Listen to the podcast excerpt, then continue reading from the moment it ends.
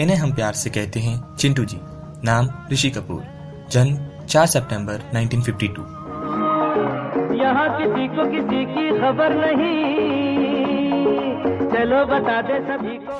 ये हैं महान अभिनेता पृथ्वीराज कपूर साहब के पोते और महान शोमैन राज कपूर साहब के सुपुत्र, ऋषि कपूर। बहुत से लोग यह कहते हैं कि ऋषि कपूर सबसे पहले सिनेमा के पर्दे पर नज़र आए थे फ़िल्म मेरा नाम जोकर के साथ। मगर वक्त के पन्नों को पलटते हुए थोड़ा सा पीछे जाएँ, फ़िल्म श्री 420 में अपने भाई और बहन के साथ एक गाने में नज़र आते हैं, जिसमें नरगिस कहती हैं, मैं न रहूँगी, तुम न रहोगे, फिर भी रहेगी यह निशानियाँ।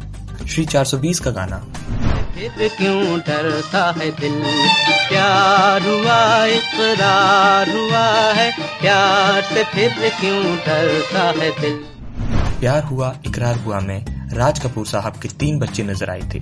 एक किस्सा भी मशहूर है, जब राज कपूर साहब अपने जीवन की सबसे महत्वाकांक्षी फ़िल्म, मेरा नाम जोकर बनाने जा रहे थे, और उन्हें एक यंग जोकर की तलाश थी। तब उन्होंने अपनी बीवी कृष्णा जी से कहा कि अगर चिंटू नन्हे जोकर का किरदार निभाए तो कैसा रहेगा? इससे पहले की बात पूरी होती, दूसरे कमरे में ऋषि कपूर ये तमाम बातें सुन रहे थे। और ये भाग के गए अपने कमरे में दराज खोली, पेन पेपर निकाला और ऑटोग्राफ देने की प्रैक्टिस करने लगे। जानते थे कि वे फ़िल्म मेरा नाम जोकर के बाद बड़े मशहूर हो जाएँगे। ऋषि कपूर बचपन से ही एक्टर बनना चाहते थे। ये बात उनके चाचा शशि कपूर जी ने कई बार बयां की है कि नन्ना चिंटू अक्सर आईने में अपने आप को देखता, कभी हंसता, कभी रोता और नोट करता कि हँसते हुए और रोते हुए मेरे एक्सप्रेशंस कैसे आते हैं। और तभी सब समझ गए थे, ये तो पक्का एक्टर ही बनेगा। मेरा नाम जोकर बॉक्स ऑफ़िस पर वह कमाल ना दिखा पाई जिसकी उम्मीद की जा रही थी। स्वर्ग यही नर्क यहाँ इसके सिवा जाना कहाँ? जी चाहे जब हम इस फ़िल्म ने राज कपूर साहब का दिल तोड़ दिया था। और तब राज कपूर साहब ने अपनी फ़िल्म के राइटर्स से कहा, हमें ज़बरदस्त फ़िल्म बनानी होगी। मेरा नाम जोकर का, जो पहले का हिस्सा है, उसी पर आधारित एक कहानी लिखो और उस फ़िल्म का हीरो होगा चिंटू। बोले तो ऋषि कपूर, ये टीनेज लव स्टोरी क्या कमाल करने वाली है, इसका अंदाज़ा किसी को भी नहीं था। डिम्पल कपाड़िया और ऋषि कपूर दोनों साथ नज़र आए और बॉबी ने कमाल कर दिखाया, जिसने सबको हैरान कर दिया। एक बात और गौर करने लायक है, वो ये कि ऋषि कपूर साहब को मिमिक करना आसान नहीं, उनकी नकल उतारना बड़ा कठिन है।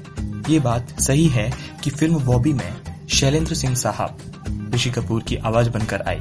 लेकिन उसके बाद किशोर कुमार और रफी साहब ने भी बड़े अच्छे अच्छे गाने गाए इनके लिए।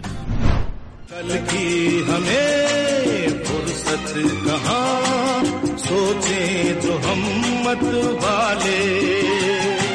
लल ऋषि कपूर साहब की जोड़ी सभी हीरोइन के साथ खूब चमकी, लेकिन नीतू सिंह के साथ एक अलग ही मामला रहा। दोनों सिल्वर स्क्रीन पर जब साथ आते तो साफ़ लगता कि यह एक दूसरे के लिए ही बने हैं। और जब उनका प्रेम संबंध परवान चढ़ रहा था, तब ऋषि कपूर साहब ने नीतू जी से पूछा कि शादी वगैरह नहीं करनी क्या? और तब नीतू जी ने जवाब दिया था, शादी तो करूँ, पर किससे? और तब यह मामला एंगेजमेंट तक जा पहुँचा और शादी हुई। नीतू सिंह सबसे बड़े फ़िल्म डायरेक्टर के साथ काम कर रही थी। पर चूँकि शादी हो रही थी, इसलिए उन्होंने सारी साइनिंग अमाउंट्स वापस कर दी और धीरे धीरे फ़िल्मों से किनारा कर लिया।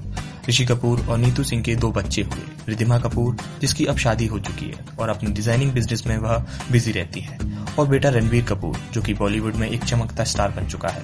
ये बात भी बड़ी मशहूर रही कि ये एक ऐसे एक्टर हैं जिनके साथ बड़ी नई हीरोइंस ने साथ काम किया है। चाहे वो हो डिम्पल कपाड़िया या फिर हो दिव्या भारती। 1999 तक आते आते ऋषि कपूर ने डायरेक्शन भी संभाल लिया था। फ़िल्म थी आ, अब लौट चले, जिसमें ऐश्वर्या राय और अक्षय खन्ना मुख्य भूमिका में थे। इस फ़िल्म को डायरेक्ट करने के बाद उन्होंने कभी कोई फ़िल्म डायरेक्ट नहीं की। इसके बाद वो बतौर एक्टर ही नज़र आने लगे, जैसे कि हम तुम, कुछ खट्टी, कुछ मीठी और फिर नीतू जी के साथ कम किया दो तुनी चार में। यह फ़िल्म बहुत पसंद की गई। पिछले मुट्ठी में सपने सारे।